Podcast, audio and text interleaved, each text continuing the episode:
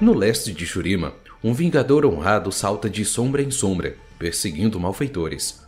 O castigo que traz consigo é rápido e infalível, imposto por uma arma peculiar que corrige os delitos de seus adversários. Criado nas ruas de Marvel, Akshan descobriu o significado de injustiça muito cedo. No lugar de onde os senhores da guerra tomavam tudo o que queriam, a maioria das pessoas sobrevivia abaixando a cabeça e cuidando apenas da própria vida. Por mais que tentasse, o jovem Akshan nunca conseguia fazer vista grossa para más ações, intervia sem hesitar quando via alguém sofrer maus tratos. Essa atitude lhe rendeu muitos inimigos poderosos, e numa data fatídica, uma surra que o deixou às portas da morte. Porém, a sorte estava ao seu lado. Uma senhora chamada Shadia o encontrou inconsciente na rua onde ele morava. De acordo com os costumes de Marvel, ela não deveria se envolver, mas mesmo assim, ela acolheu o jovem Akshan e, contra todas as probabilidades, ele se recuperou.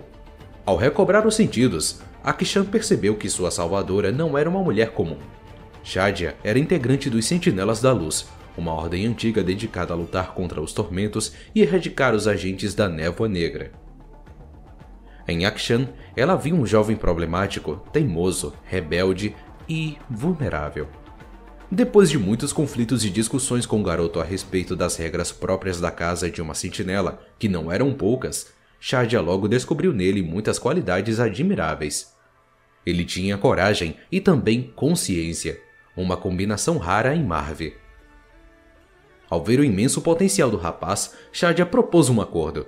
Ela o deixaria ficar lá, a salvo das garras dos inúmeros inimigos, e em troca, ele se dedicaria à Ordem dos Sentinelas.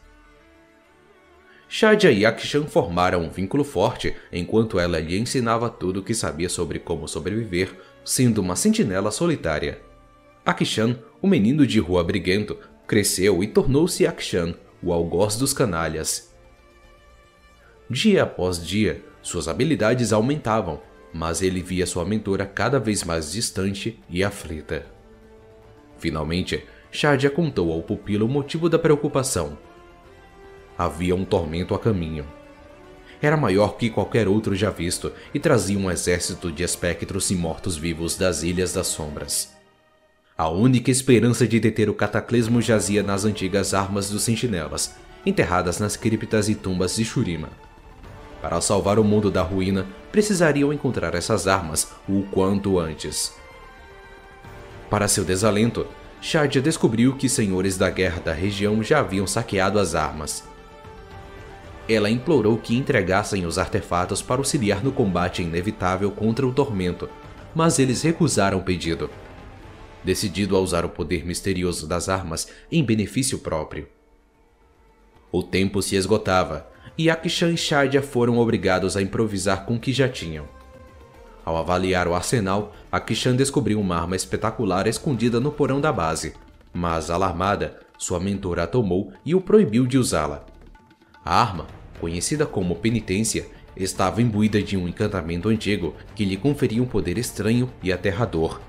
Era capaz de tirar a vida de um assassino e, com isso, devolver as das vítimas mais recentes dele. Ninguém deve empunhar essa arma, disse Shadia. É melhor deixar as questões de vida e morte nas mãos do destino. Mas Akshan ainda se rebelava contra as regras dos sentinelas e tinha opiniões ainda mais incisivas a respeito do destino. Passar a vida toda vendo pessoas sofrerem horrores, enquanto os ruins faziam o que queriam sem sofrer consequências. Se existia um destino, esse precisava de ajuda urgente, algo que a penitência podia oferecer. À medida que seu interesse pela arma crescia, Akshan extraía a história dela de Shadia, até chegar a uma descoberta chocante. Anos atrás, ao encontrar Akshan inconsciente na rua, a mentora havia usado a arma para salvá-lo. Com a penitência, ela havia matado o criminoso que quase o assassinara, e fazendo isso, devolvera a vida a Akshan. Isso fez pensar, porque só ele, dentre outras pessoas, merecia ser ressuscitado pela arma. Sem dúvida, outras pessoas mereciam mais. Enquanto Akshan questionava as regras antiquadas da Ordem, sua mentora continuava a insistir para que os mentores da guerra entregassem as armas roubadas. A tensão cresceu entre os dois lados, até que, em um dia fatídico, Akshan voltou para casa e encontrou Shadi assassinada na rua, quase no mesmíssimo lugar onde ele estivera caído anos antes. Akshan sabia o que deveria fazer. Depois de fazer algumas alterações essenciais na penitência, ele partiu para o deserto escaldante com a arma proibida e uma enorme sede de vingança. Embora não soubesse quais dos líderes guerreiros havia matado sua mentora, ele sabia como descobrir. Ele eliminaria um por um, até Shadi voltar à vida.